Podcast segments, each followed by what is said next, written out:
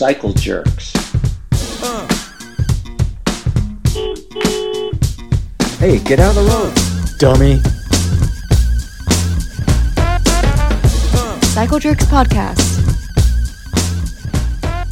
All right. Welcome, everybody, to Cycle Jerks Podcast, episode 136. Uh, we're joined today, as always, uh, with my co host, the, the bright and shiny Dave Dalton. Not this morning. I'm not bright and sunny at all. All right. Hey, off.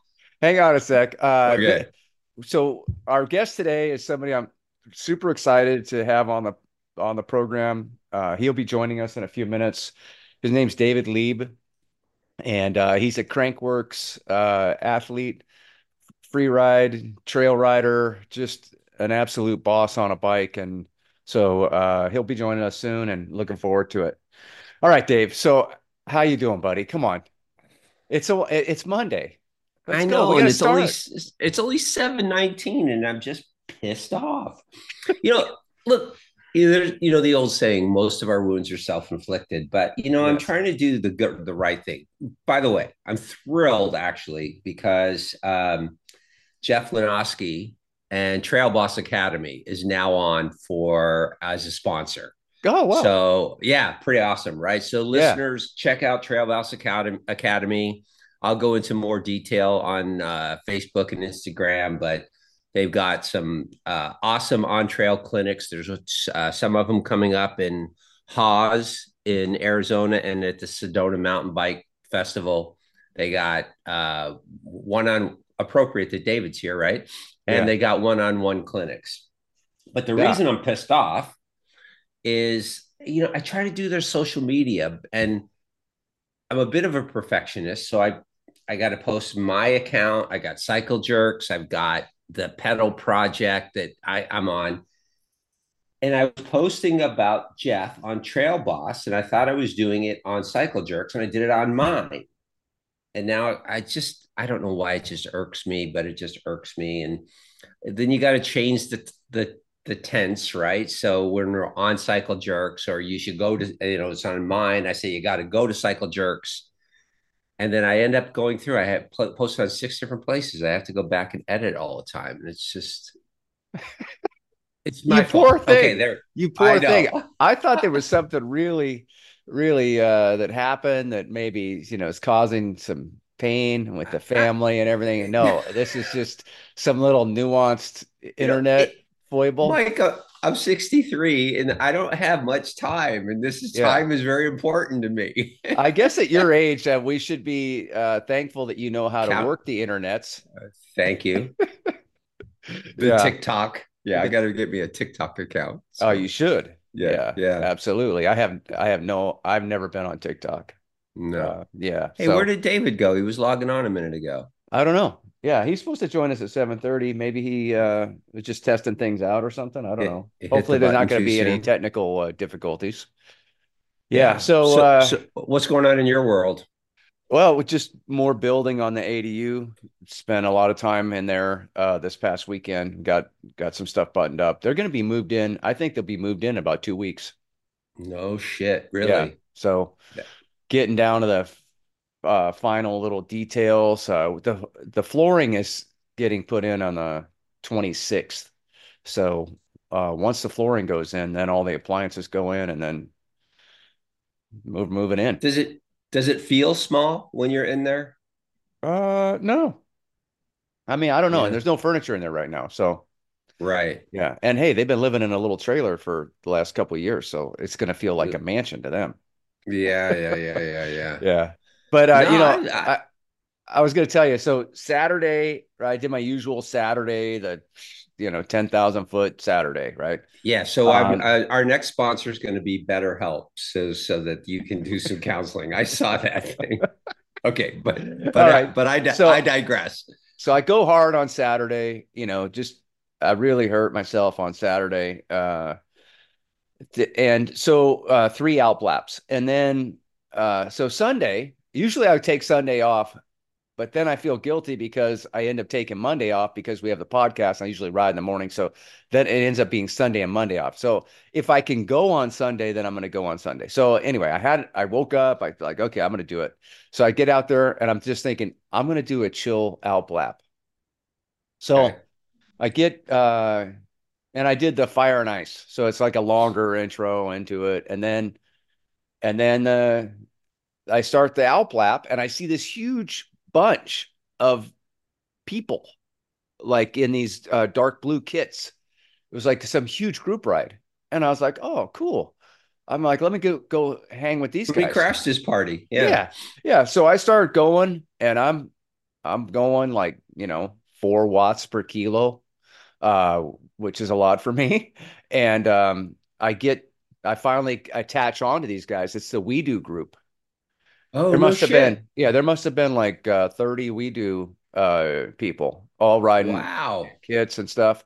And um, so yeah, so I, you know, I felt obligated to ride with those guys, and they and they were going, they were going, and uh, so I ended up putting in a big effort yesterday too, just just one lap, but it was Yeah. like uh, you know, in the 50 55 range, you know. which So is- when when you look at the names on the side, anyone notable? Like, nope, yeah, didn't recognize any of them.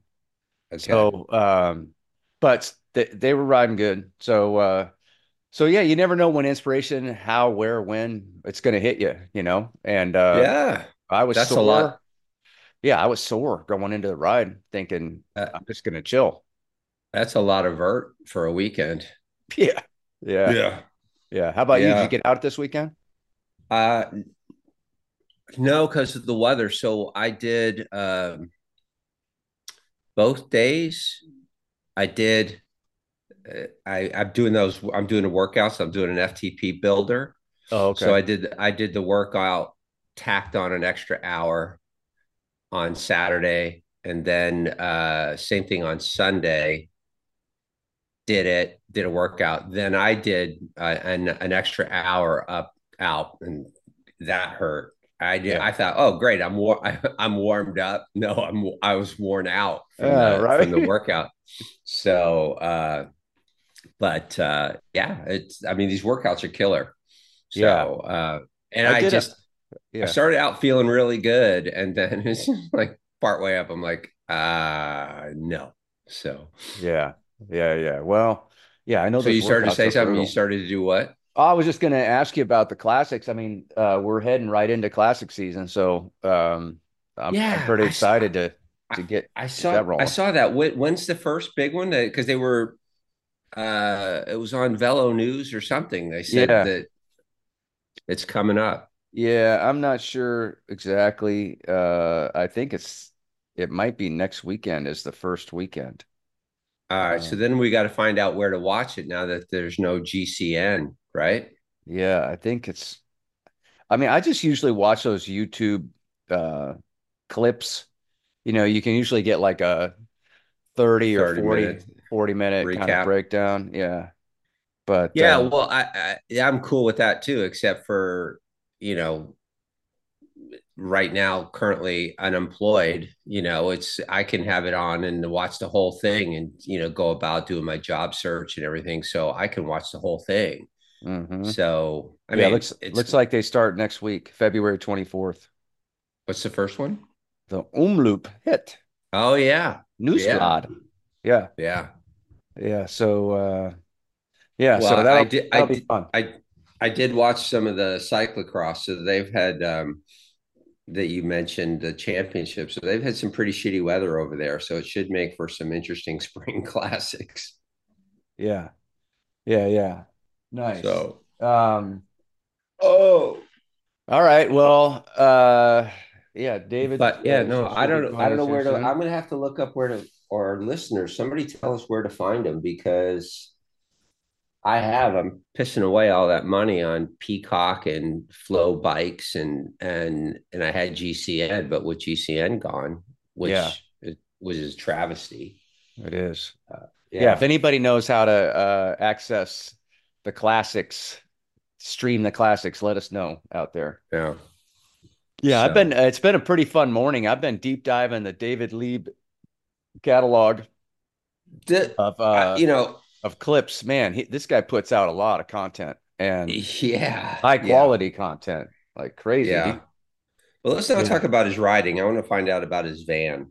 yeah. I got to get me one of those. He's had a bunch of them over the over the years.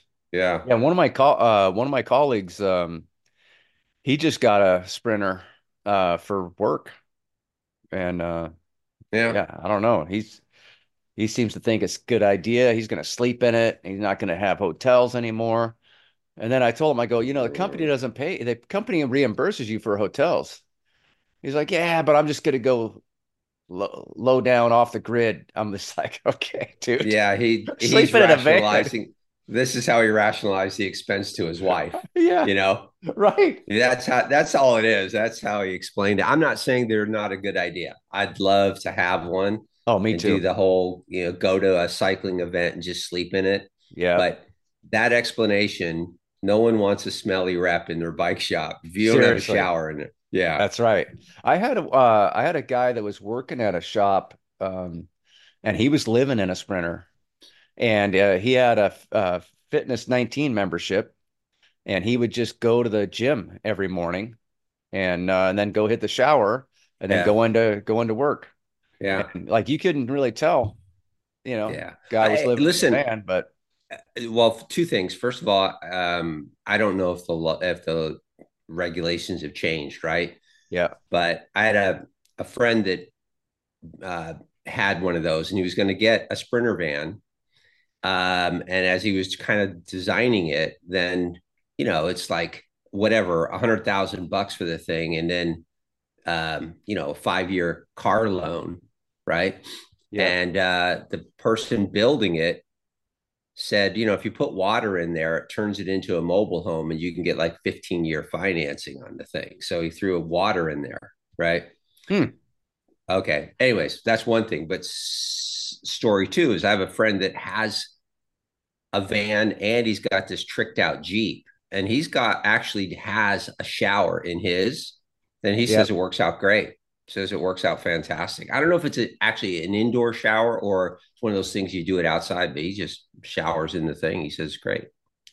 But maybe David will have an opinion on that. yeah. But you know, some people think camping's great too. Yeah. You know what I mean? Bike Yeah. packing, you know, you know, uh, sleeping on a on a slab of, Yeah. rock or something, you know? Yeah. Yeah, yeah. Yeah. I like the fitness 19 thing. That would work. But Yeah. Yeah, you could see it. so And now with the, yeah. I mean, shit, they're letting homeless people uh sleep outside of Walmart and stuff. You could pretty much park your van anywhere, I think, and not or get hassled. anywhere. Yeah, Yeah. yeah. So, hey, uh, is David with us? I I see don't his, know. I see his name. It looks like he's popped up there. Uh, okay. Well, Maybe he's out at some mountain bike place and the internet connection is not great. yeah. Uh, okay. Let me check in with him to see. Oh, he's connecting to audio right now. Okay. All right. This is good podcast stuff right here. Our, our our listeners are on the edge of their seats right now, That's right. or Yeah. they will be on Thursday. So are you still uh, you know, in retirement? Yeah. So we got to talk about that though, because I I do officially start um, subbing again, uh, first of March. Okay. So we got scheduling issues. Yeah. Yeah, yeah. Hey, So David. I I, Oh, I think I'm ready to go sooner, but I lined up the guests. We got the lawyer, and then we've got um, after that we've got the um, senior games people. So all right, so, everybody. so We're joined now. the, oh, Oh, go go ahead, Mike. go. Go ahead, Mike. screwing it up Oh. again. there I go. All right. Uh, we're joined now by uh, David Lieb, who is a avid van lifer. Uh, although I think, I mean, I don't know. He's also a professional mountain biker. Uh, I would maybe reverse the two of those, but yeah, van life is pretty rad. And I know Dave's more excited about your van life than uh, the bike riding, but I digress. Anyway, David, welcome to the podcast. Yeah, thanks for having me, Mike. Um, really stoked every time I get the chance to go on a podcast. I love it. I just love having conversations with people. So yeah, thanks for thanks for having me. Yeah. That really is a fancy van. It fits that big chair and you got a fire in the back. That's really cool. I got to get a look inside that van. Yeah, for sure. Where, it's like a where... magic van. There's just endless space in it. Um, not really. So actually, I uh, I hopped on a plane and I flew home to Michigan for a few days. Um, just okay. kind of taking a short break from van life, kind of go home, quick reset, and then uh, visit the family. Then back out to Utah, where I'll be living it up in the van some more. Oh yeah. man, where yeah. where in where in Michigan? I'm from southeastern Michigan, so it's uh I don't know if you've ever heard of Dundee or Ida, Michigan. It's like in the southeast corner, just wow. above Toledo, just above Toledo, Ohio. Okay. They have mountains there? No, it's completely flat. so um yeah, it's pretty interesting how I became a mountain bike rider in the flatlands of Michigan, but it really has a lot to do with it has a lot to do with a BMX background, a pretty good motocross scene, and then just a really awesome bike shop who employed me for a while. I was a mechanic for a few years, and then yeah, they that was kind of my access into mountain biking because the owner of the shop was a professional downhill racer back in the day. Mm-hmm. So he kind of guided me in the right direction. I was able to buy some bikes at a discount and really just kind of learn the ropes from him. Yeah, and he so professional downhiller in the flats of Michigan also. So I mean, I bet you I'd even be good at that. I'd be good in Michigan. Yeah, you two. and up, I'm a uh, terrible descender. I'm yeah. a shitty descender. No, oh, he is, Dave. You have no idea. He is terrible. Oh my gosh. Yeah. Oh man, yeah. we got to work on that. Yeah.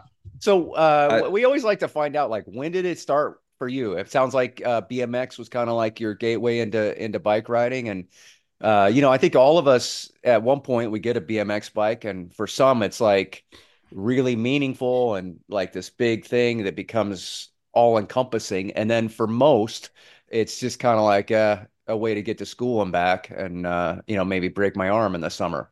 So, uh, David, if you get just so that you know, if you get Mike going on uh, BMX, we could be here till about you know noon. So right. he knows he stayed at, he stayed at our house one time. We oh, okay. Yeah. All right. Oh yeah. Yeah, sounds good. I mean, I got all day. We can get going on BMX or whatever, you know. It talk is a holiday. Vans, talk about bikes, talk about yeah, coffee. Right. I don't care. I'm here for it. but yeah, so BMX was definitely my gateway. Actually, I would say BMX and a combination of motocross. There's a really good motocross scene in Michigan, just with the Redbud Pro National and there's a bunch of local tracks. There's probably like more motocross tracks than I don't like. There's like six tracks within 15 minutes. It's insane. So oh, if you're wow. into motocross, not a bad spot to be. But with that said, my parents were not super stoked on the idea of me racing motocross. And I think that goes back to the first ever motocross race that we attended to watch when I was a kid because my parents don't have really an action sports background at all. So we went to our local county, we went to our local county fairgrounds where they had a little motocross race going on, and it was not AMA sanctioned. It was super sketchy, and our neighbor got in a super bad crash, and he it was just kind of a reckless situation. But from that moment on, my mom was like, "You're not racing motocross." So I always rode motocross, but I never raced. That was the thing. But I had this desire to be competitive, so for some reason she let BMX freestyle slip through the cracks and yeah, I started competing when I was like 14 and yeah, just kind of escalated from there. By the time I was 16, I won the Recon Tour, which was kind of a high level amateur competition, and that propelled me into a BMX career while I was still in high school. So that was pretty cool. And then, you know, that was really all just that was all just the building blocks for my mountain bike career, I like to think. And after high school, I started working at a bike shop. And that was where I said, like, that gave me the access to mountain bikes. I bought a van in 2017 and I started traveling. And I think 2018 is when I met you, Mike. And that's when I pulled up in your driveway and in Northern California. And that was, uh, yeah, that was just the beginning. Yeah. All right, let's explore let's explore this a little bit. I know what is your connection? Is it Will um or like how did you or did you just pull up and see that there's bikes in the garage and decide to park there. The red um, light was yeah, on on so, the porch, Dave. yeah, the light was on. I was like, this looks like a good driveway to go yeah. yeah. I better get there before they build the ADU so that it would so they still have room for me. So go ahead.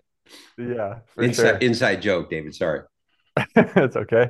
Um, yeah, so I was at that time I was traveling. My friend Avery was in the van with me, and we were hitting Sea Otter and just a little California tour. And Avery was friends with Will, and then that was kind of the connection for us to have a spot to park and camp out, and that happened to be at Mike's house. So yeah, just super thankful for that opportunity. And van life really introduces you to a lot of awesome people just because you're you're a little bit vulnerable. Like you don't necessarily always have a good plan when you're living in a van. And then luckily, just within the bike community, somebody seems like they're always willing to take you in. And that happened to be Mike. So stayed for a yeah. few days and then we were on our way. Yeah. Yeah, he's he's never invited me to stay. Uh geez. Uh... I've seen your downhilling, Dave. You know. yeah, that's why he doesn't make the grade. Yeah. So when been... you were here, you, no, when sorry. you were here, did you ride some of the local trails? Did they take you out? Yeah, Will definitely showed us. I don't have a clue what they were called, or I don't really remember too much now, but I remember, yeah, Will took us out on a few trails and it was nothing but good times. Yeah. Yeah, it's fun. Uh, you know, Will between myself and Will both being so active in the bike world, you know, we have uh from time to time we get get folks like David to stay at the house and it's always like a highlight of our our week or month, sometimes a year, you know, it depends on how many we get each year. But uh yeah, it's always fun having having uh meeting new people. And uh yeah, I didn't know David before he stayed with us, but uh yeah, we that's awesome. Quickly yeah. connected and it's a yeah, good part good of the community. It's a good part of, yeah. uh, of the cycling community that there's people like you out there. That's that's awesome. Yeah. So let me let's back up just a bit. So you're working in this bike shop right? And you buy a van. And this is so you're sort of getting into mountain biking at this point, right? And then how do you sell your like I like unfortunately my father gave me my advice this advice you know, it's like just go do something you love, right? And I'm like, yeah, right, Dad. You had a corporate job all your life, so you don't really mean it you know and i never followed a dream until much later in my life. But how do you sell your parents on the fact that mom dad uh, i'm going to go I'm, I'm getting in a van and i'm going to be gone and you know and I, I love you but you know i may not be able to write. So or you know so what how do you sell that idea?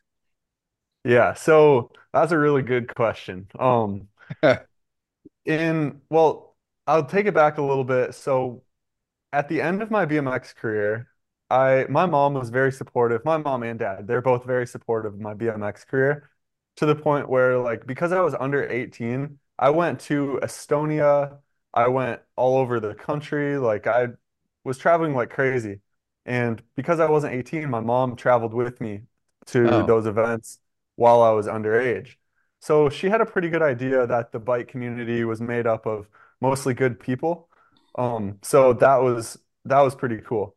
Then mm-hmm. fast forward as I started working at the bike shop, I uh like that was my access to mountain bikes. I was a little bit older, a little bit more mature. I kind of I had a lot of experience traveling already from my BMX career. The thing is with mountain biking, I had no intention of having a career at first. I was basically just doing it because it was like, okay, there's no more pressure from BMX. I'm just riding mountain bikes because I love it. It's something new to me. And it was like just this most the most stress-free thing that I could do on a bicycle. It was awesome. Like just new experiences. I just can't say enough good things about it. But the point wasn't to be a pro. It wasn't to make money. It was just something new that I loved. Fast forward to so I started racing downhill in 2016, which is a little bit different than what a lot of slopestyle riders do. Mm-hmm.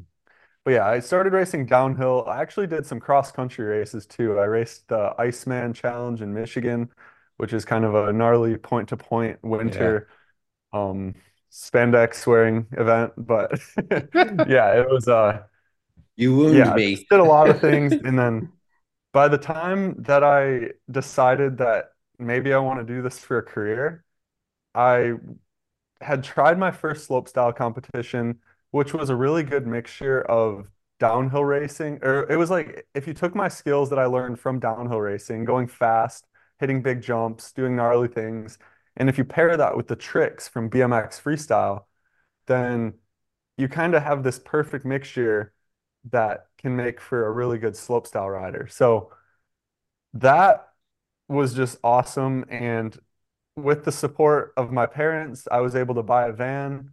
And then they were kind of just like, well, we're going to support you in whatever you do. So, yeah, just do it with passion and enjoy it. Man, team mom and dad. Yeah. Yeah, yeah thumbs up. That's Woo. awesome. Yeah, yeah, couldn't have done it without them, that's for sure. Well, yeah, I mean, that's that's so great. I mean, I I've always told my kids it's like, you know, it's important to you know, obviously make money and find your way in the world, but just do something you care about. That's the thing that that's going to lead to uh, ultimate happiness and in, in life. And uh, you know, don't get strapped to a desk like to Dave's point, some corporate desk job. I mean, there are some people that love that stuff, you know, but um, there's also people that are stuck in those positions too, and yeah. Want to be off in Utah riding their mountain bike, but are strapped to that desk 14 hours a day or whatever, you know. Yeah. So, yeah, but uh, sure. I, that's awesome. I do. I want to get onto the slopestyle, but I do want to. You, you touch on something. It's interesting to me. So you're racing now. BMX. You were racing and, and doing freestyle, or and, so, and then the, go ahead. Sorry. Um, well, then, yeah, so, then my next question is: You said you got like there was no pressure. So are you like? I mean, this pressure because you're in these competitions, and it's suddenly it's does it stop becoming fun because you're out there and it's just like you got to win, you got to win, you got to win, and it takes the thrill out of it. Yeah, so um to touch on the pressure point, I think the pressure was all the pressure that I felt in BMX freestyle was all self-inflicted. Like parents didn't put any pressure on me. It was just yeah. like I wanted to do the best that I could. So I was like, when I would go to a competition, I was like, I don't know, I wanted to do good. If that's the point of competing, in my opinion, is to yeah. do your best work, you know, and feel good about it. Um, that also comes with a price of you have expectations for yourself as far as performance, and then you have to train a certain amount to meet those expectations. So and then then with BMX freestyle, there's a lot of interesting um like factors in the competition world. Like specifically at that time, I don't want to bash BMX, but it's like there was some political factors in BMX and um just like a lot of drama, I would say. And then by the time that I had mentally moved on and found mountain biking, I didn't have any competition in mountain biking. I was just riding for the love of it which right, really right. it brought me back to a place where I was just like riding for fun. Kind of felt like a little kid on a BMX bike again before I ever discovered competition. Yeah. Um, well, what yeah. was the first question you asked? Uh, oh, was it freestyle and rate? Yeah, I, I, was you, you freestyle and then you did, is that what that was your main thing, or were you actually doing the the racing? Uh, I mean, were you doing? I guess was it tricks? What yeah, so so BMX freestyle for me was 100% freestyle. It was like skate parks, dirt jumps. Yeah. Um yeah, 100% freestyle. I had no racing background at all. Um, other than my childhood desire to race motocross, which never panned out. never... so back to good parents. Kind of led me yeah, for sure. I'm actually like I'm actually thankful for the way it, it all turned out though. Like I think yeah. there was some wisdom involved in my mom and dad's decision to not encourage me to race motocross. Yeah. And that like I mean, if I had raced motocross, things might have played out completely differently. I might have got hurt. I might have just like never amounted to anything as far as like chasing these dreams and taking them as far as I have. Yeah. Um, yeah. Well, so yeah, I, when I so, I, oh, I was going to say, I'm sorry to interject, but I was going to say, you know, uh, you know, as a young person competing and ha- and wanting to do uh, your best in these events, while there is pressure, I mean, I think that's probably benefited you greatly in later in life, right? So most most kids in high school don't don't experience that kind of pressure. Although maybe you could say like obviously on the football team or uh, you know high level competition is available in high school, but you know to kind of disengage from all that. As a young person that's a lot to take in you know? There's a lot of dynamics. Like you said there's politics. Uh, mm-hmm. bmx has got its own uh, energy about it that um, you know there's some unsavory elements to it. Uh, there's like there's a lot of great people in it but there's also you know the you know drugs and whatever else in um, in certain sectors. So it's kind of a lot as a young person to kind of navigate all that and then also achieve like high level uh, success in competition. So, you know, pressure makes diamonds, as they say. So, um, but then checking out of it altogether. Ooh, whoa, whoa, whoa! Let me write that down. Hold on. Pressure makes diamonds. Okay, right, that's good. Yeah. Okay, I, I, got a, I got a million of them.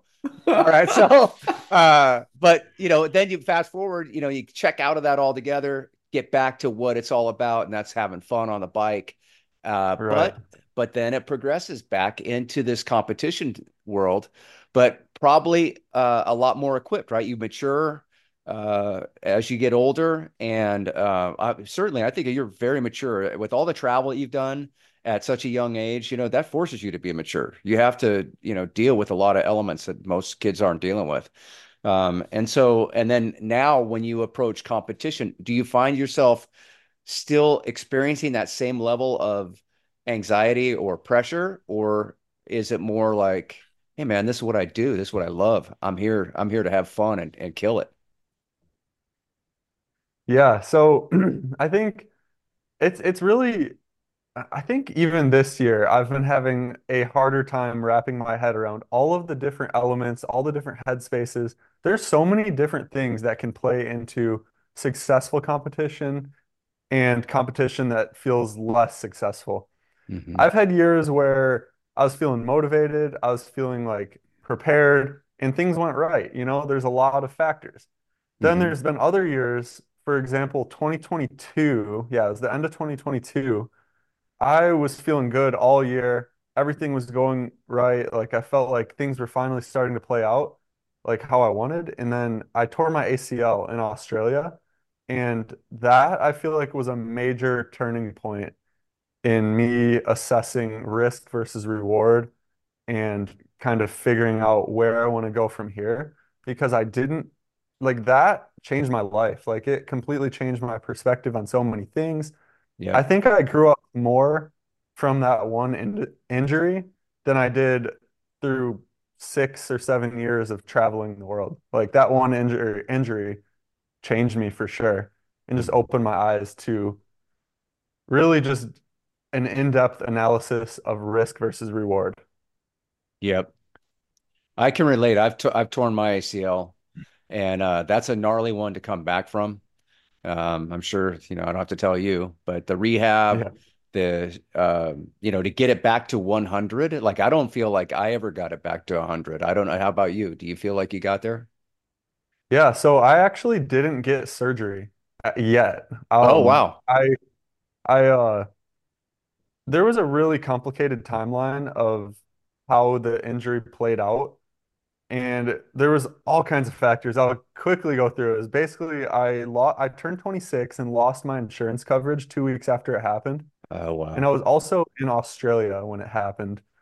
And then I got home and I saw five different doctors who told me at this point I was like paying out of pocket. I saw five different doctors who told me my knee was fine and I mm-hmm. basically couldn't get an MRI, but I was able to get into physical therapy. And then I eventually was able to get an MRI, but I didn't get my results till my last day of physical therapy. And at that point, um, I was doing pretty well. Like I was able to do everything required of me in physical therapy. I was mobile again. I still had a lot of challenges and a long way to go, but then I started meeting with surgeons and I met with a variety of surgeons, and finally I got to meet with a surgeon that I was that made me feel really comfortable and confident about where I was at. And he advised me to just be patient and wait, like don't rush into the surgery. Um, and yep. the reason for that was is that I was already doing so well. He said like you could you can technically live without it if you're diligent about your training, Mm-hmm. which I have been. And it's been really eye-opening just to like how much training can help you. So I don't know if you're familiar with the knees over toes guy program. Oh yeah. Yep. Um, that stuff is insane. Like I've been doing it without an ACL for a year, uh, probably over a year now. Yeah, over a year now. And I feel like I'm at 95%, which is pretty insane without an ACL. Yeah. Wow. Wow.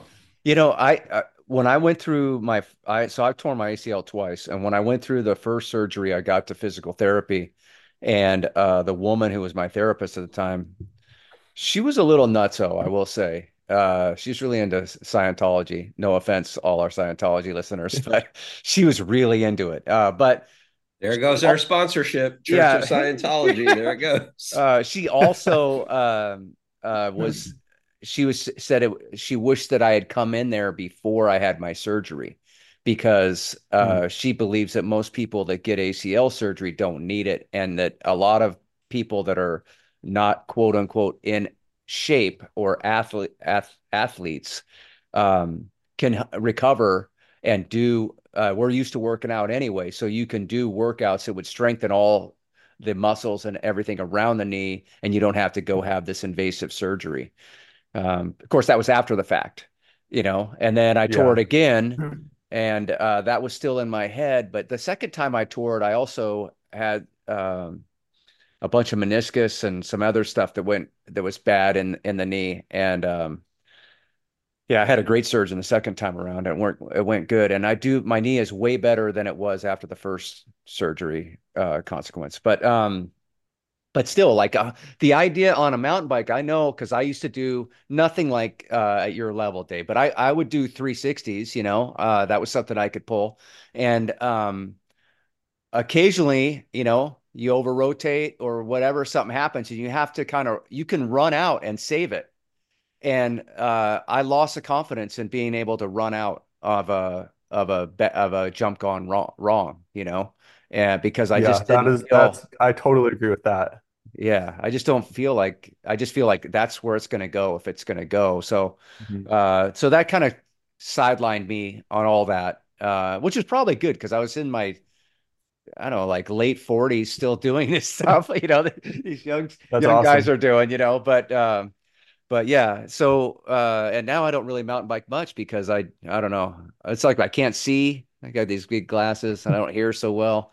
And uh I got a, I Uh, got a you you got you know. you you kind of backed down, Mike, after your last. You, you had a pretty bad crash on Del Val with Will, right? And uh I, yeah. remember talking to you afterwards, and you kind of go like, "It's just not for me anymore." Yeah. The the hard part is as you as you get older, Dave, you'll see like things don't work the same. Like your hand-eye coordination. Like I bet when you crash, you know exactly what went wrong. Is that is that accurate? Um, yeah, I would say so. I guess to a certain extent. Like there's just so many factors. Like when I actually tore my ACL, I didn't crash, which was super interesting. I got wind blown on a jump and I was like flying a little crooked from the wind, like huge wind gust hit me. And then I Yep. just stuck my leg out to catch myself and I did catch myself. So I mean, I know that the wind, I, I'm blaming the wind fully for that one, but actually, Yeah. I can blame myself for riding in a situation where there, where I should have known that there was going to be wind. Um, it was a bit of a ridiculous situation, but yeah, like you We've all said, been the there. the more, yeah, the more you like, the biggest risk is running out of a fall. Like, I don't like to mess around with anything that is gonna potentially cause that now. And that's Yeah. where I just try to balance risk versus reward. Like, if I feel like this risk is going to have a reward, whether it's self-gratification, just feeling good, like I'll consider it. But I'm also just not going to do something that is high risk with no reward. You know, that's the Yeah. biggest thing for me. So Yeah. yeah. I, I want to dive into that a little bit, but um, more because I'm I'm very curious because this is one of the things I was going to ask you uh, when I'm looking when I was looking over all your Instagram and Facebook. I'm like, ho- like holy shit! Like, where is that? I, I'm just I'm very curious.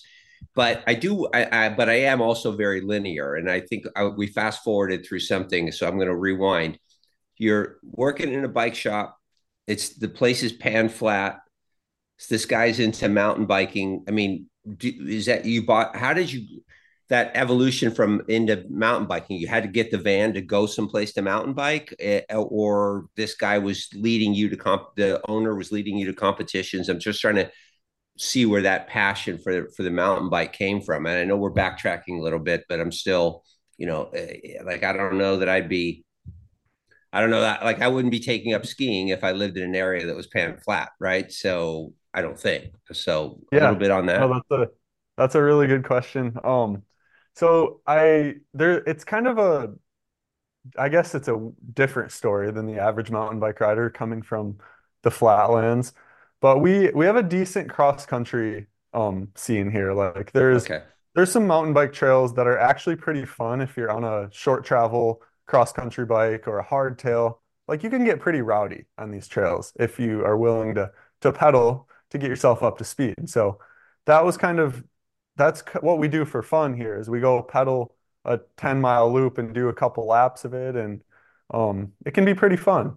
So okay. the people who haven't experienced that you know like i'm sure that i could take any mountain bike rider out on my local trails that are an hour away and show them a good time if you have the right bike for the job. All right. There you um, go aside from that i there's also the story of like how I got introduced into van life. And I got to give credit to Dakota Norton on that one. I'm sure you guys are familiar with Dakota Norton, mm-hmm. um, downhill racer. He, so I grew up around him uh, as far as like BMX goes. We shared a sponsor. The sponsor, it was called Vert Village. It was kind of like an indoor training facility, bike park thing. And as I saw him make the transition from BMX to mountain biking, he also encouraged me to make the transition to mountain biking at one point. He saw that I had a dirt jumper and he's like, David, you got to start riding downhill. And at that time, he was van lifing it pretty hard. Like he had an old sprinter and he was going to every single downhill race possible. So it was 2016 and he loaded me up and took me to the Mountain Creek Pro GRT in his van. So then I was just like, all right, like this van thing seems pretty cool. Like maybe I should get my own van so I can start traveling to mountain bike events. He's actually also from Michigan, so that's kind of okay. the link there. Okay. So yeah, Dakota's from Michigan. I'm from Michigan. Um, he had a van going to mountain bike events, and I looked up to him. So I thought that just made sense for me to do. And then that was really just my access to getting out of Michigan into the mountain biking destinations. Yeah. Got it. Got it. So how many months a, a year are you on the road uh in the van? Oh man, it's been there's been a wide variety of answers to that question over the years. Mm-hmm. I haven't so going back to the beginning, the structure was pretty much work at the bike shop all winter, save up as much money as possible. Working at the bike shop looked like I was doing I was doing a lot of mechanics, um, a little bit of sales, kind of just covering all the bases, but mostly I was the mechanic. Mm-hmm. Um, so yeah, I would just build bikes all winter, do whatever mechanic work was available in the winter, um, grind it out all through the spring, save up as much money as possible. Usually I would save up like six to 10 grand and have that in my bank account by the time like April and May came around. Mm-hmm. And then 2017, 2018, 2019, I did that. Like I would just save up money, go van life it all summer and hit every event possible, do everything I could, end up completely flat broke, no money left, just enough to make it home and go back to the bike shop and beg for my job back. And they always took me back. So um, well, I did that until 2019 when I was able to secure a few contracts that were able to keep me afloat. Oh, nice. Okay, so that's how you're making it. You got this. You got the contracts, the sponsorships, and that's how you. you okay. Let's yeah. uh let's do this though, David. Uh, the, it sounds like the guy that owns the bike shop had a big impact, right? He was a he was a downhill racer, and he continued mm-hmm. to give you your job back even after you ditched him for the summer. the busiest yeah, time busy, of year. Yeah, busy so, season was coming, and I dipped out. yeah, could you? uh should, Can we give him a shout out? Is that cool? Yeah, for sure. It's uh yeah. the bike shop is called Spoke Life Cycles, and they have four locations across northwestern Ohio. and the owners are Brian Schroyer or Brian Schroyer and Rob Golden. So those guys are awesome, and they've always taken care of me, and they still do.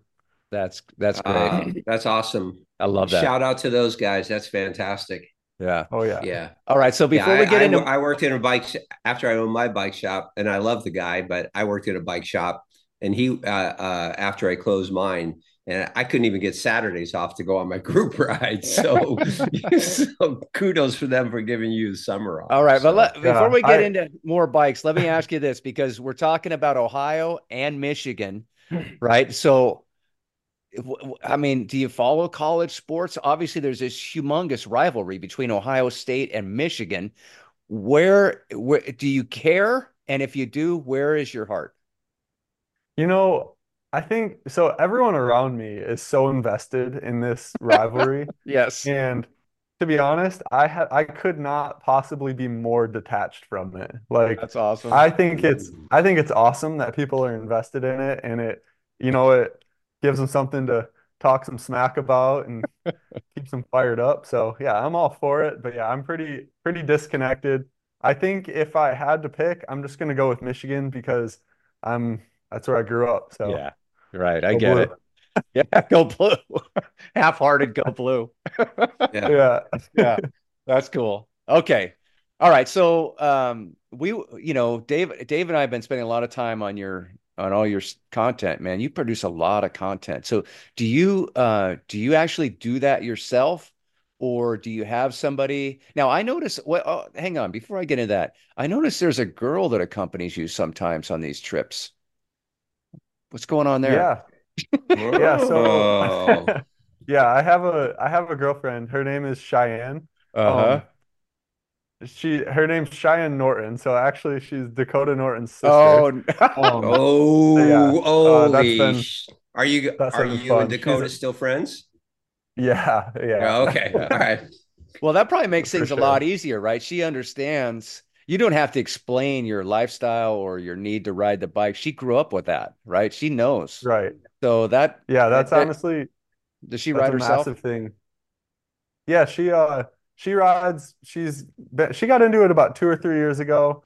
Um okay. she definitely understands the whole um like being an athlete thing just from watching Dakota grow as an athlete and yeah, yeah. it's uh it's pretty cool. She's awesome. So she's yeah. super supportive Okay, um, so now uh, that's good to hear. So uh, yeah, well, if it wasn't for my interesting, woman, is she? Yeah, is she on? Is she on the road with you all the time, or she just pop in and? I mean, oh, I was just trying to figure out. Mike's building an ADU in his backyard. I'm thinking, is it is there room enough for two? Is there room enough for two in a van for long periods of time? Um, she's been pretty like part-time as far as traveling goes. Just like a lot of the time it doesn't make sense because she's like working on her own thing and and if she's with me, then it kind of takes away from her own like self-growth. But um we yeah. make it work and she actually she just got a job in Utah. She worked in Utah two years ago and she just got another job in Utah. So she's going back out there and we're gonna be kind of in the same area. So that'll be cool. And um, that's good yeah, we'll be in the same area working on different things, like working on each of our own projects, but then, you know, connecting at the end of the day. What yeah. does she do?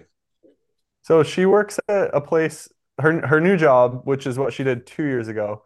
She's working at this place called Under Canvas. It's like a glamping facility in it's near Zion. It's like a oh, okay. people come and stay in this big glamorous like canvas tent and it's just kind of an outdoor experience and she helps facilitate that whole thing yeah cool all right let's Pretty get back cool. to let's get back to your content so the, there's a lot of it and do you uh yeah i know a lot of it's film like there's definitely uh first person filming happening so you're doing a lot of filming yourself but there's also someone else filming you from time to time and then beyond the filming, there's the editing of it all and getting it all that mashed together with some cool music and to make it look good for Instagram. Who's doing all that? Yeah, so I love that question. That's been a very big focus of mine the last few years is content production. I think you can formulate a career off competition, but Mhm. then to stay relevant and to stay, I guess, productive, you have to develop a skill for content creation, especially in this social media culture. Yeah. So about three, maybe four years ago, I got a camera, and the the sole purpose of me getting a camera was so that I could provide my sponsors higher quality, like con uh, higher quality content and product photos. Like when I'd get a new set of wheels from Industry 9, and I want to like showcase on my social media like just how beautiful those wheels are. Like I have sponsors that I absolutely love their product, which I'm super thankful for. So, and I like documenting it on my social media in an artistic way. So, camera just made sense to start doing higher quality content rather than always relying on being nearby to some other photographer who's willing to give you photos for free. You know, that's just uh, sometimes not always accessible. So I got the camera for the sake of product photography, and then I just dove head over heels into YouTube University, learning how to use it. So you can learn how to do anything on YouTube, honestly. And Yeah. I'd say I'm about three to four years into um, like I feel like I treat it like a college course. I go on YouTube, I watch the how-to videos for hours, just learning everything I can from the experts on there, and then I take it out in the field and I apply the new skills and concepts I've learned and kind of make them make the skills set in. Um, but yeah, started with photos, and then once you kind of like figure out how to shoot like high quality photos, then you can start applying the, that same skill set to video. Um, video is a whole nother beast. Like you have to understand the way the camera works and lighting, and that's something I'm still working on. But yeah, just it's it turns out it's really fun, and I enjoy uh, I I enjoy shooting. I enjoy producing content. And then that brings me into the video editing. So, video editing is just yet another skill set in this whole category. And I just one day bought Final Cut Pro and started learning how to use it on YouTube. And then last year, I really made an effort to start like working on my YouTube channel. And it's still a huge work in progress, but at the events I went to last year, I went to Crankworx, Cairns, Australia. I went to Innsbruck, Whist, and then Whistler. And I was able to hire a personal filmer to kind of just film me the whole weekend and then just dump me all their footage. And then I would edit it myself. That way I could kind of craft my own vision for the video and do my own storytelling rather than relying on someone else. And then it also made it a bit more affordable to just pay for the filming and not pay for the editing. Yeah. So there, there's a bit of iron. There's a bit of irony here, David. When you before you got on, I was bitching and moaning because I was frustrated posting stuff on my Instagram and and Cycle Jerk's Instagram and Cycle Jerk's Facebook and my Facebook, and all this was a stupid post of a of a JPEG. So a little yeah. Yeah. embarrassed, a little embarrassed about my trials and tribulations when I hear your story But about film editing. but you know, That's David okay. Dave is 63, so you know, uh it's it's good that he can he can even access the internet at his It's advanced good. age. It's yeah, it's good that I even have an Instagram account, right? Yeah, Yeah. for sure. You're Yeah. doing great, Dave. Keep up the good work. Keep it up, buddy. Well, I, I Let me Shit. let me I know if you have any questions. so Okay.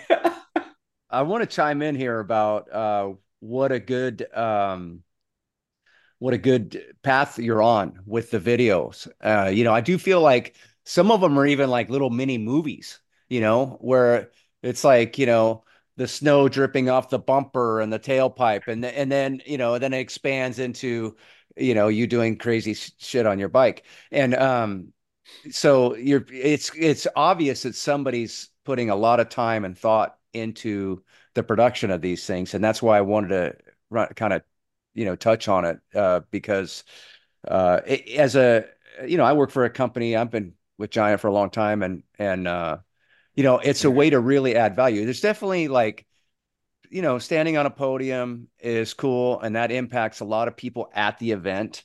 Uh, you know, that were there, they saw the action and they're excited and they're hyped up and they realize like you're the top dog or whatever, or whatever.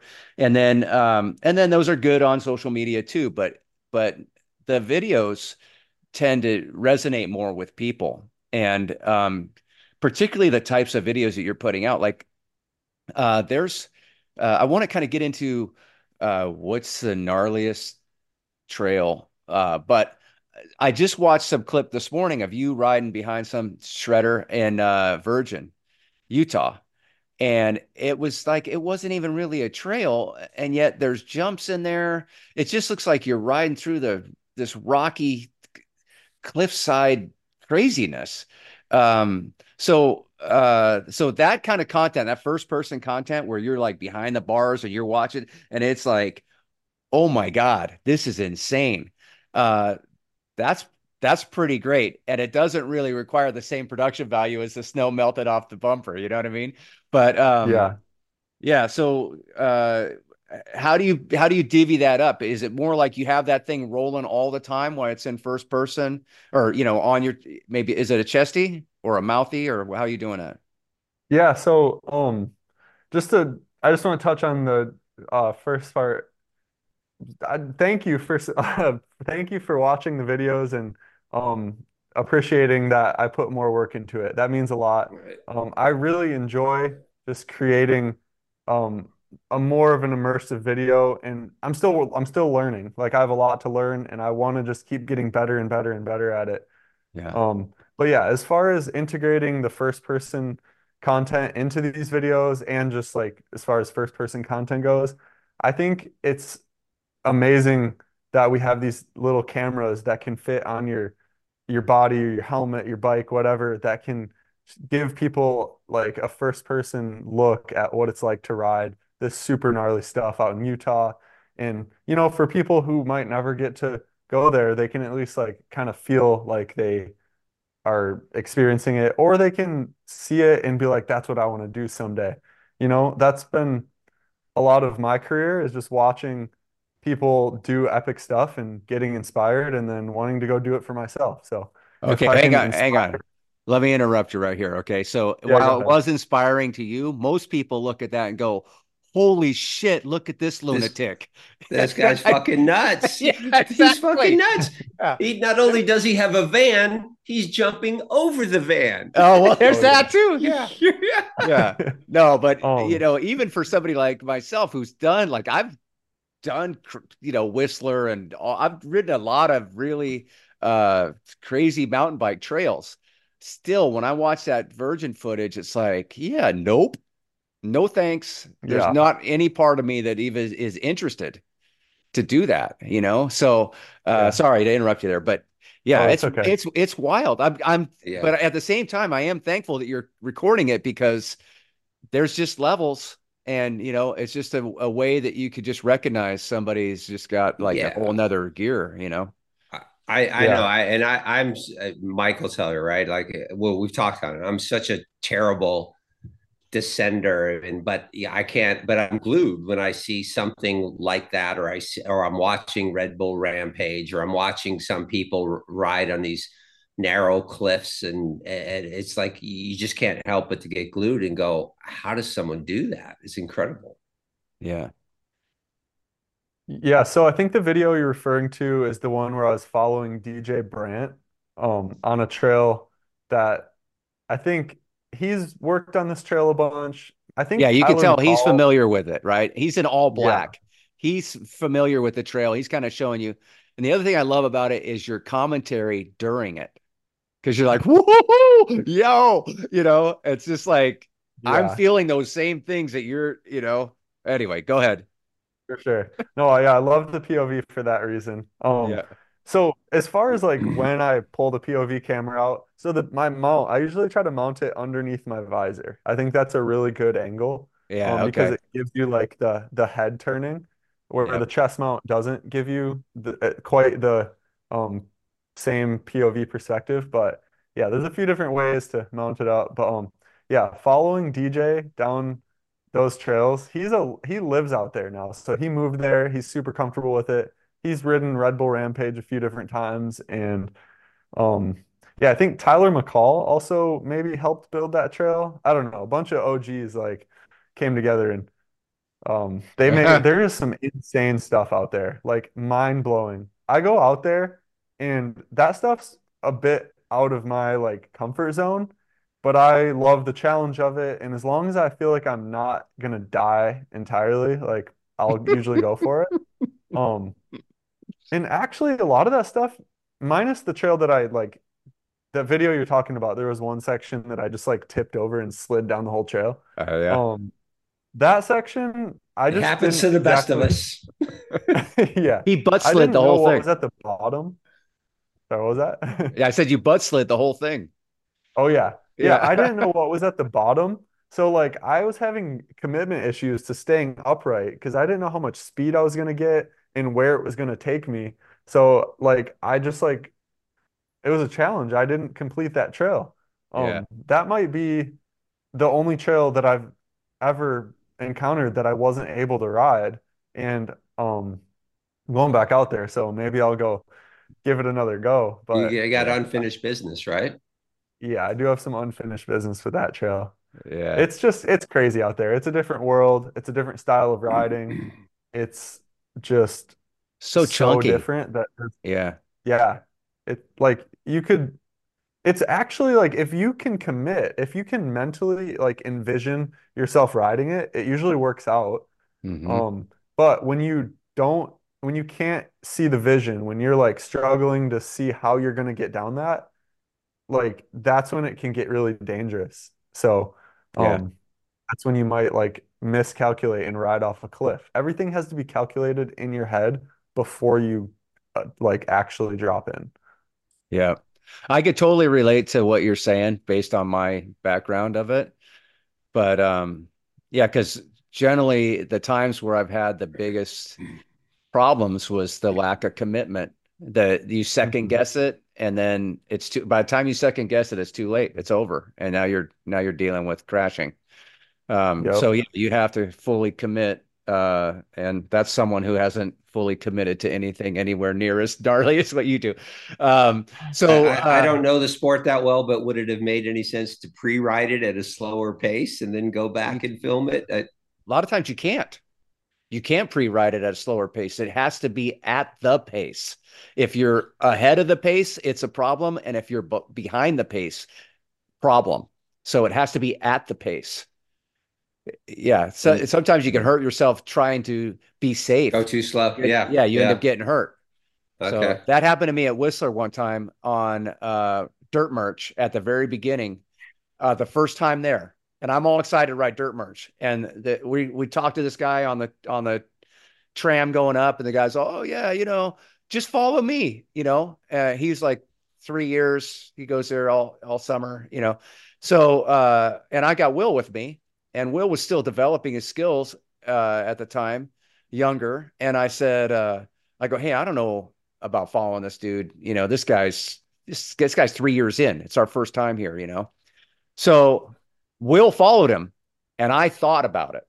I just I brake checked the squirrel catcher at the very beginning, and yeah, ruined my leg, but basically crashed. I still was able to ride that whole week, but I had like a my whole thigh. I've never seen anything like it on, on me anyway, but from my knee to my hip was purple from the crash that I had, you know? And it was because I was trying to be safe or, you know, not just oh, send Okay. it at the right speed. So yeah, sorry, I answered your question. Dave, you probably have a lot more uh, context than I do. No, you're okay. That's a that's a pretty common story though. You know, like you don't know the trail super well. You kind of are hesitant, and it's like it's best to to look before you leave, know what you're about to get into. Um, but yeah, sometimes you just gotta fully commit. And if you're going for something, you always have to fully commit. That's the Right. that's the thing. Um, referring to that Ut- Utah trail specifically, we were basically going as slow as the trail would allow and you really can't go any faster or slower. Like that's the thing in Utah. It's like there's trails where you can like go faster or slower, but most of the time you're just surviving the feature and then just kind of traversing to the next feature. And it's not a race out there at all. It's just uh, can you survive this feature? That's kind of the whole name of the game. What, yeah. Which trail was this? So I'm going to go back. I didn't see this one. I I'm going to go back and watch this one now. What was uh, which one was it? It's uh I'll send it to you, Dave. Like a month ago. Yeah. Yeah. I'll send it to you. It'd be easier if I send it to you because I can pick it real quick. Cool. Yeah. So, um, so, in in uh, sorry, Dave, I'm cutting you off again. So, uh, uh, in the in the spirit of that trail in Virgin, that is that the gnarliest trail that you've ever ridden, or is there like I mean, you've been all over the world riding your mountain bike, right? So, uh, all these different terrains. Uh, can you talk about the gnarliest uh, conditions that you've encountered?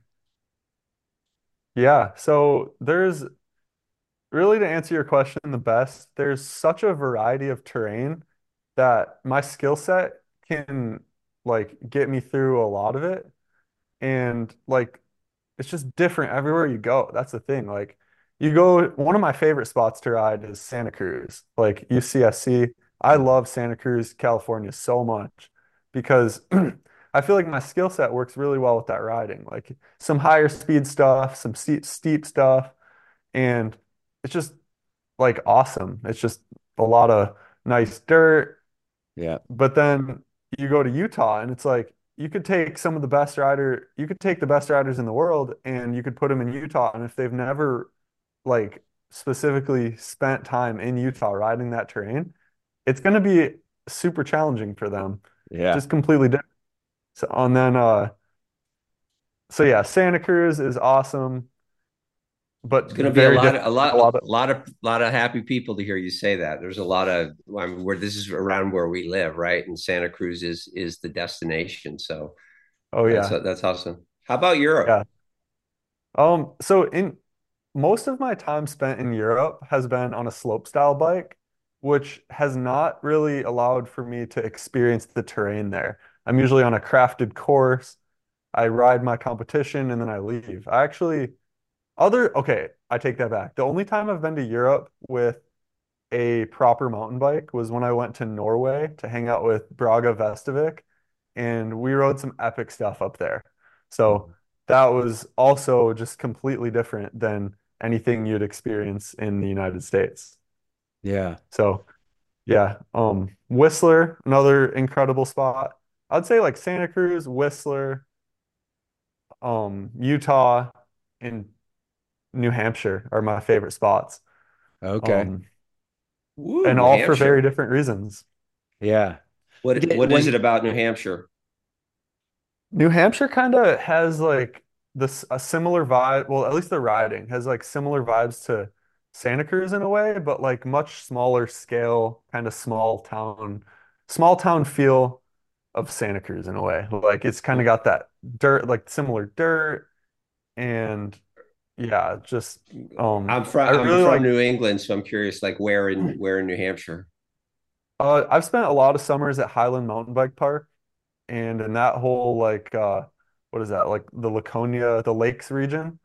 Okay. Um yeah, a lot of that riding there. That's kind of where I really crafted all of my skill. I spent every summer there since 28 2018, 19, 2020, 21 every year I go for like at least a month. So yeah, it's uh it's an epic spot. That's cool. Yeah, the uh it's you know, I find that I'm more like Santa Cruz and Whistler, like the dirt, you know, the way that uh, you get blue groove a lot and it's mm-hmm. just like super fast and smooth. That's kind of more my jam than like the super chunky stuff. Uh, you can find that in Santa Cruz and in Whistler t- too, but yeah. there's more of the more of that fast flowy, jumpy kind of fun stuff. That's kind of where I, I, find that I'm most happy. You know, when you were in Whistler, have you been to Squamish? Yeah, yeah. I got to ride Squamish in 20, I think it was 2018. It's been a while, but yeah. yeah. I was having a heyday out in Squamish. That was oh, the man. some of the best stuff ever. Did you ride full Nelson? Do you remember? I mean, that's kind of like the one that it's it. So if you don't remember the name, it's got like a bunch of switchbacks, and every switchback is a berm, and you can Okay. literally you jump out of one berm across into another berm, and then you Mhm. just keep repeating that. And it was fun because I was with uh, I think it's Alex Hinkson Hickson. Al, uh, anyway, he's a guy that lives there, and Will knew him somehow. And uh, but they're a lot younger, you know, and so they're going way fast, and I'm going, but I'm, you know, trying to keep up. And and uh, when I got to the bottom of the trail, I mean, I was just like so ecstatic. Like that was the best trail, you know, experience I've ever had. And I get to the bottom and I'm feeling that. And Will looks at me and goes, That was the best freaking trail I've ever ridden. And so it was just like, you know, we had this high five moment and it was like uh somebody that wasn't going as fast as somebody, you know, with a higher skill set, faster. We had the same same kind of experience. And uh but yeah, Squamish is just it's incredible. It's so beautiful in there and the and the dirt is just all time, you know. Yeah. So yeah, that's Yeah. what I I went in 20, 2018. I think it was 2018. Maybe it was 2017. I don't know. Either way, yeah, I got to experience Squamish, and I think that this year will be the first year that I get to go back to Squamish since then Oh, because I have a little bit free, more of a freed up schedule. And yeah, I'm I'm really looking forward to that. I'll uh, have to hit full Nelson for you. Yeah. Awesome. Well, um, so David, so you full compete, full. Go ahead. Go ahead. No, I was go, just gonna go. say you compete in slope style, you compete in speed and style. Uh, do you do the pump track too? You ever done that? Pump track worlds or any of that stuff? I did some pump tracking about five years ago, and I did okay at it. You know, I wasn't the fastest guy, I wasn't the slowest guy, Yeah. but yeah, I just that was something I feel like I did, and then I just kind of my priorities just shifted a bit. Excuse Yeah. me. Um, but yeah, I I think it's really cool. It's just if I'm gonna do pump track, I want to like fully focus and train to be competitive. I didn't see much value for myself in going out there and just being kind of a mid-pack guy, which is Yeah. exactly where I was. And uh yeah, it's insane how fast those guys go though, and Yeah. girls, like everyone's shredding. Yeah. Taken So really Yeah, the reason I wanted to ask is because there's a lot of different disciplines in the free ride world, right? What Mhm. is uh I know you've had a lot of success in uh like the uh oh shit, slope style.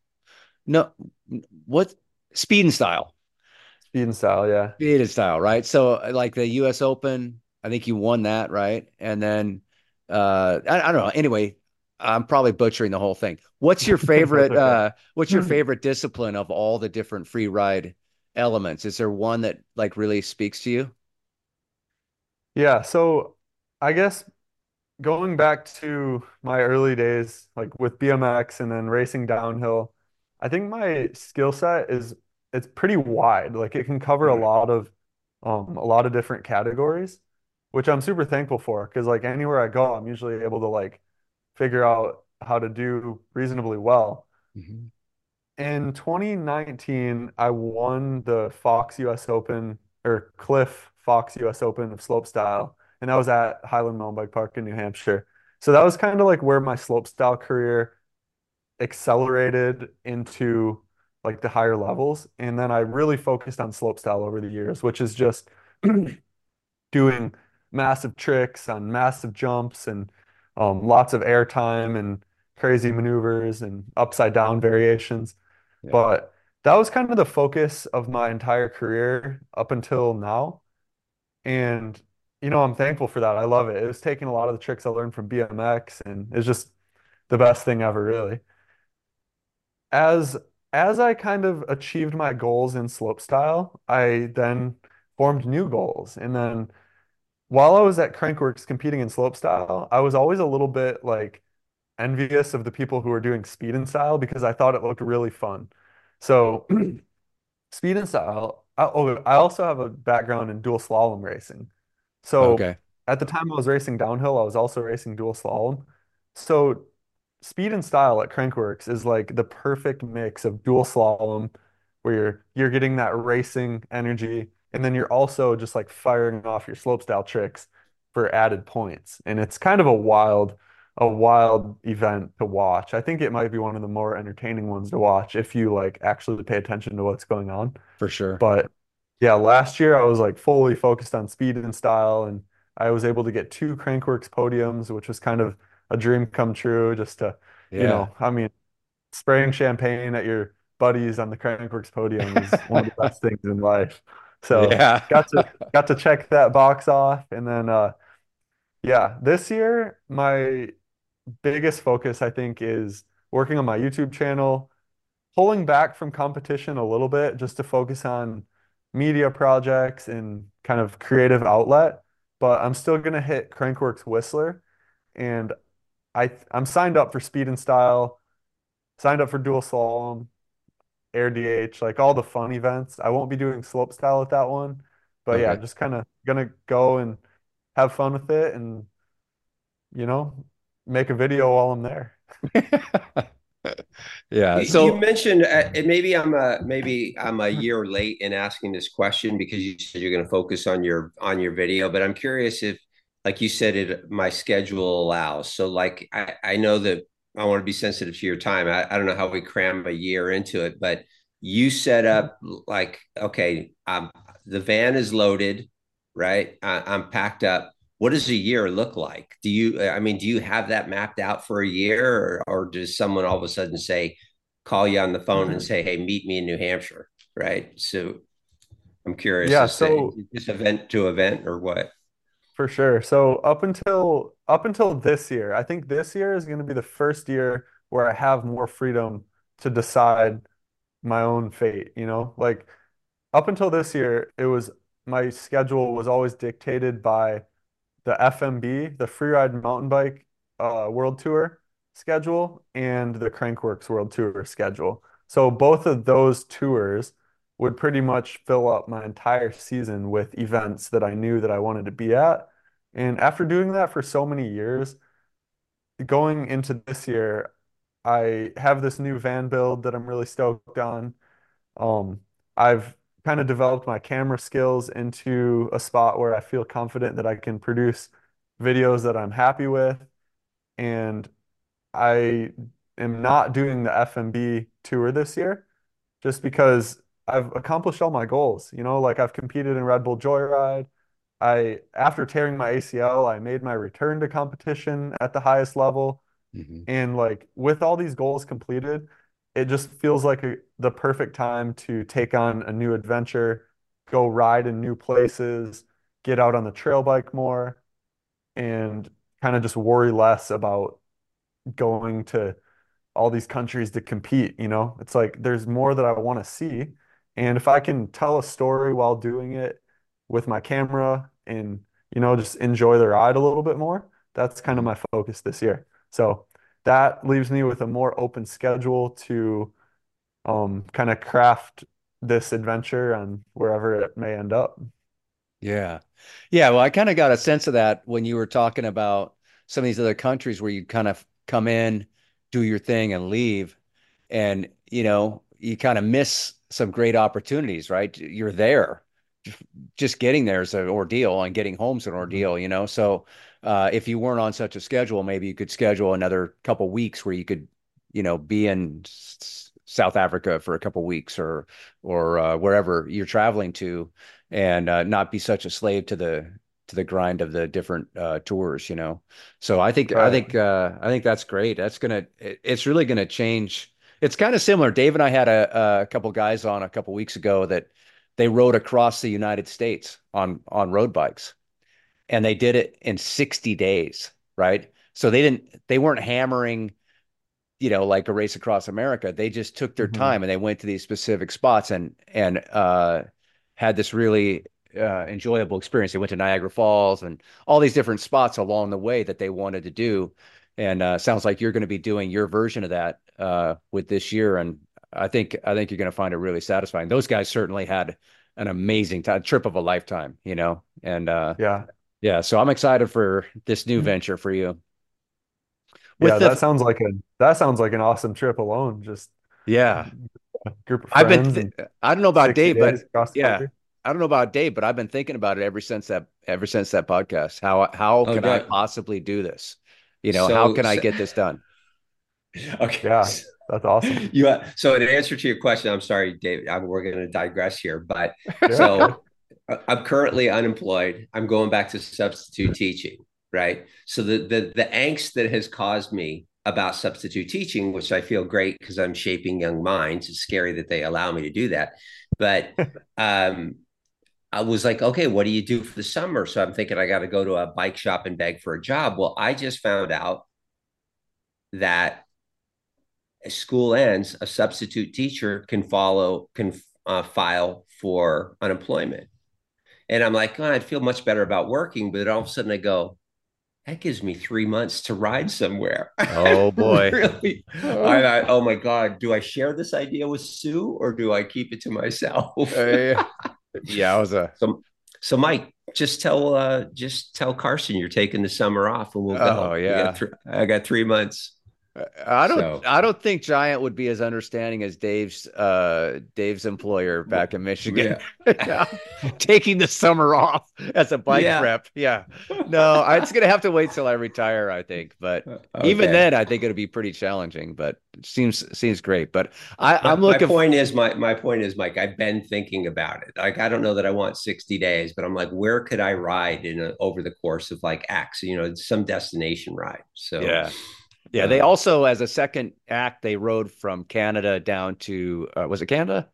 Yeah, yeah, I think yeah, Canada down to Mexico uh, through California, and uh, yeah, it was so. Anyway, they did some they did some epic stuff on the bike, and but the point of the whole thing was, hey, take your time, do what you want to do, enjoy yourself, and uh, you know, after the career you've had, obviously a ton of success. Now you got this opportunity to uh, be your own boss a little bit and uh, and have have a little bit more time in each location so you can experience it more. Get back to Squamish and other places. Yeah. Sure, you know. Oh yeah. Question question for you. You mentioned a long time ago that um, I, I, hope this doesn't come out wrong, but you missed you after your ACL, you mentioned the risk versus reward, right? And uh, I mean, your career is kind of, you know, mandates that you do weird, like crazy shit, right? Yeah. So, but is it like you're moving on to this thing. You've accomplished a lot and almost everything that you've wanted to accomplish is part of it is like the risk reward isn't there or i'm just i'm getting older or is it just like i've done it all move on what's the next big thing? Yeah i think for the risk the risk versus reward concept is something that's definitely developed as i get older. I'm 27 now and I look at things a whole lot differently than when I was 22 or 21 chasing this slopestyle dream. At that point, like I just felt kind of invincible and I guess I was at the time, you know? Mm-hmm, yeah. Um, as every 21 year old is, they're somewhat inv- invincible. They can take it's a slam. The, the male the male brain is not fully developed until about 25 that's where that whole thing comes from. That's true story. It's it true is. story. They they, they think it's they're invincible right? Yeah. and so uh, and that's why they you know the youtube videos of people on their bmx bike jumping off roofs and whatnot. But go okay go ahead. Yeah. Yeah. No yeah i think um i think about the time that i was 25 i actually did start to think about things a little bit more. I was like huh like maybe I can do like I started I think I started looking at things to where like I would do it in a calculated way. I would take risks in a calculated way, but I would do it in a way where like, all right, this is going to benefit my career or it's going to make me really happy. One, you know, one of the two. It was, it was less of just sending my body into the air for no reason. Mm-hmm. Started to become more intentional. And I think that also can be a benefit to the career because then you start thinking like how can I do this in a creative way that's going to um, you know share mountain biking with the world rather than just doing reckless stuff for no reason okay. or like at a competition. Just try to be Love more it. intentional. Yeah. Yeah. Yeah. Um that's great perspective. yeah you know just want to share represent mountain biking well share mountain biking with the world and preserve my body the best I can while doing it so that I can continue doing this for a long time. Yeah. Well, you're certainly doing that now with the content that you're creating. It's really uh it's really cool, entertaining, inspiring, all the things. And uh so I I applaud you in that and uh that's why I wanted to touch on it. Do you have aspirations beyond uh with creating these short films? I mean, do you have an idea like one day maybe you're going to create a movie or maybe even do a mountain bike film? You know, there's been a lot of mountain bike films um over the years. Is that something you're aspiring to, or uh, you're just still like right now? I've just got my head down. I'm just honing my skills. Yeah, definitely, definitely honing my skills at the moment. But I do have, I have some ideas. I have like 300 notes on my phone where I just write down all my ideas. And probably half of those are ideas for things I want to film and edit and produce and just like visions for trips and how I'm going to film them. And I would love to put it all together and make an epic mountain bike movie. And I have a few ideas, but I just think the timing is it's just not quite there yet. And when that opportunity strikes, I will be there ready to take advantage of it. So Yeah. yeah, I uh even if it's even if it's not filming myself, you know, I Mhm. like I don't have to be the star of the show. Like I would love to produce some kind of a mountain bike film that you know, displays mountain biking. And honestly, if I can be behind the camera, that could even allow me to focus on um, doing the best quality production as well. And I think, you know, it's something that can go hand in hand with my current career where I'm in the spotlight. Like I can use the skills to nurture that whole thing, but I can also develop my skills to tell other people's stories. And there's no reason that I can't do both and do both well. So just uh, working hard at it and going to keep honing the skills for now. I, I, I think it's awesome.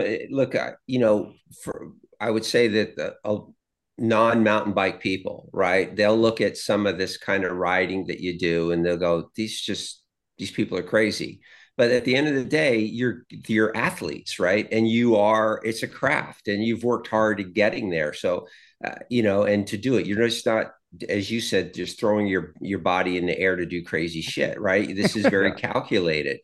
And I think if you're telling that story, yeah, I think you you do. You open up a lot of people's eyes to. I'm I'm waxing philosophical here, but I think you do open up your um, people's eyes to the fact that no, we're not. We're we're we're athletes, right? And this is just the the path we've chosen. And I think it'd be a, a great way to showcase and introduce people to mountain biking, if you will.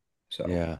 Yeah, I can't help I but know. think uh, about your background, everything you've gone through in your life that would lead you to ultimately making a film. I think that's why I asked the question, you know, because I think you'd, you know, you've obviously got a an uh, an interest in it. You're producing shorter versions now, and um, yeah, for to to share mountain biking with the world, uh, you know, that's that would be a, a grand opportunity to do so, you know. So uh yeah, man, I wish you well on that. That's a that's a big ambition and uh it would be awesome to see that come to be one day, you know. Yeah, I'll keep Thank my you. Netflix. I'll keep my Netflix uh, subscription, and I'll I'll wait for the movie.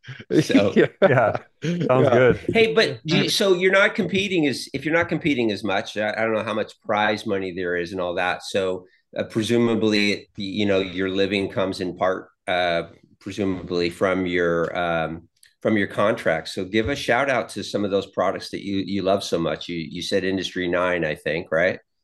Oh yeah, yeah, definitely Yeah. Industry So, Nine. They're Industry Nine's one of my longest standing sponsors.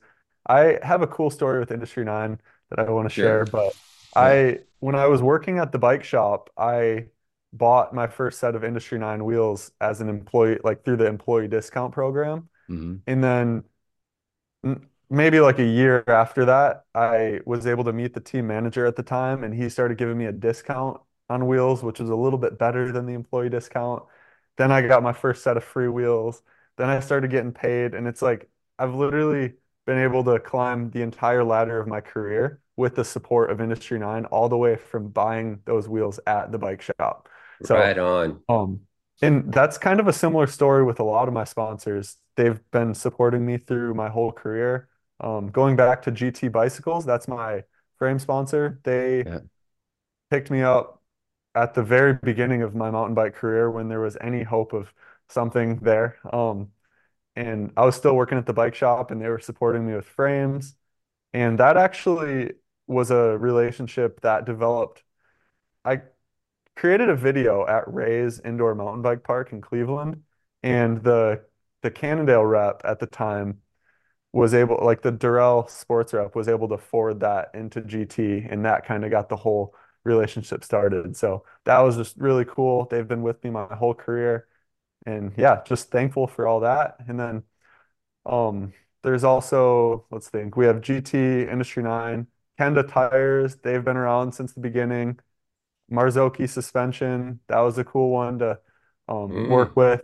And yeah, just awesome suspension. Like I like I said before, I love my bike. Like everything on it is the stuff that I would be buying if I wasn't sponsored. So, um, That's yeah, cool. Kenda Tires, Marzocchi, Title, Title MTB out of Canada. They are kind of at the forefront of innovation for this whole like free ride mountain bike um, componentry. They make gyros for um, dirt jumpers so you can do bar spins and just really high quality components for this uh, this type of the sport where you beat your bike up a whole lot.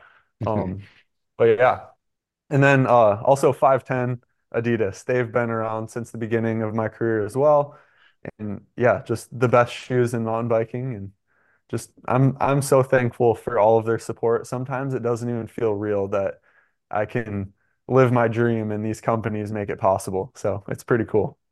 Man, well, a shout out to those to the brands for their loyalty and for you sticking with them as well too. I mean, to, to see it, I mean, every one of those people you said or companies you said is throughout my career, and you don't see that a lot. So uh, you know, yeah. Uh, well, I think this it speaks to the job you're doing, David. You know, I mean, they see value in what you're providing, and and um, you're on the right track and you're you know you treat people right you're a good person. So one of the things that dave touched on about this thing about free ride and athletes right?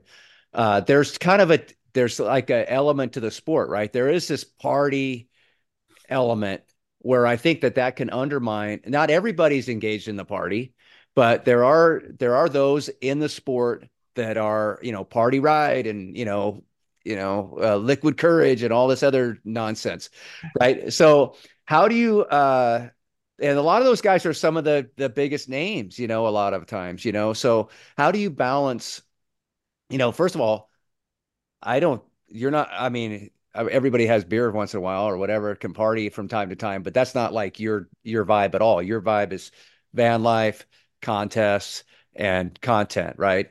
Um, and the party thing is not a big part of it. Can you talk to talk to that a little bit? Because I do think that that undermines the athlete side of the sport a little bit. Or people's perception of it right? Mm-hmm. yeah. Yeah. Um yeah i think i think like you said balance you mentioned the word balance. I think balance is key.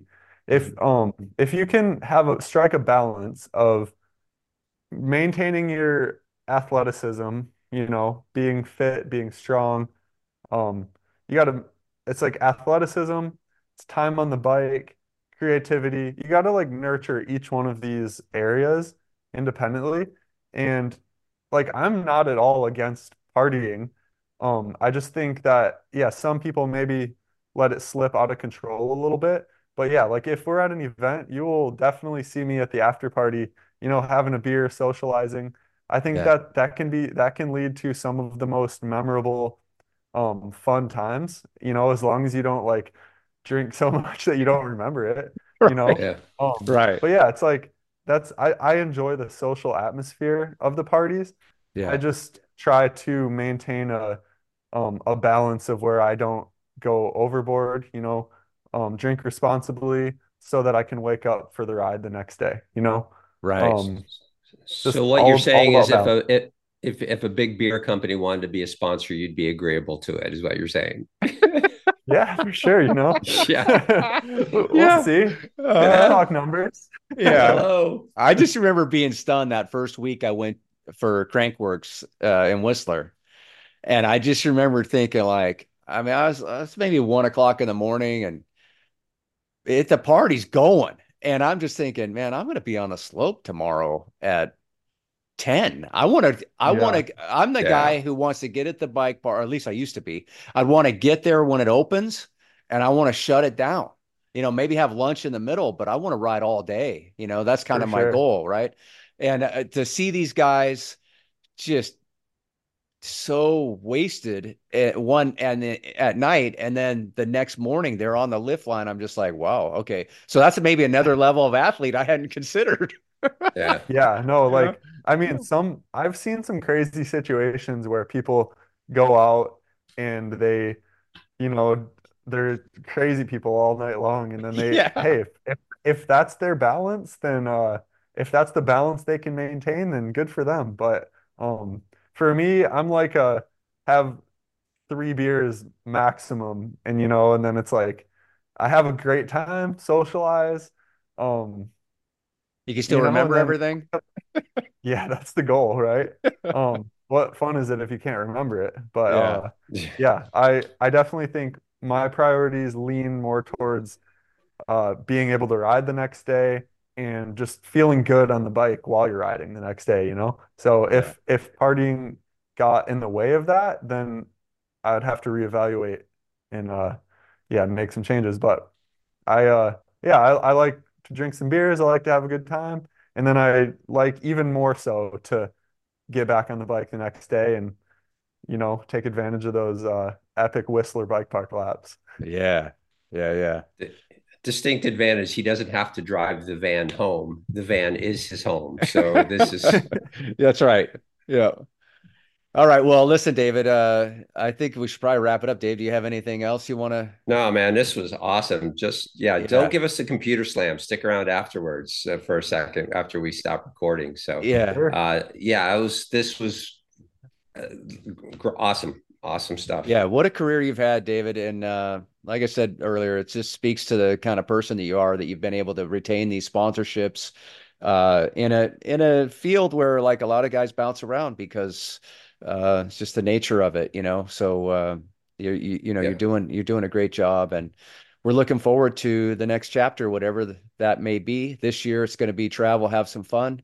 Maybe down the road, maybe you're making a movie. Who knows?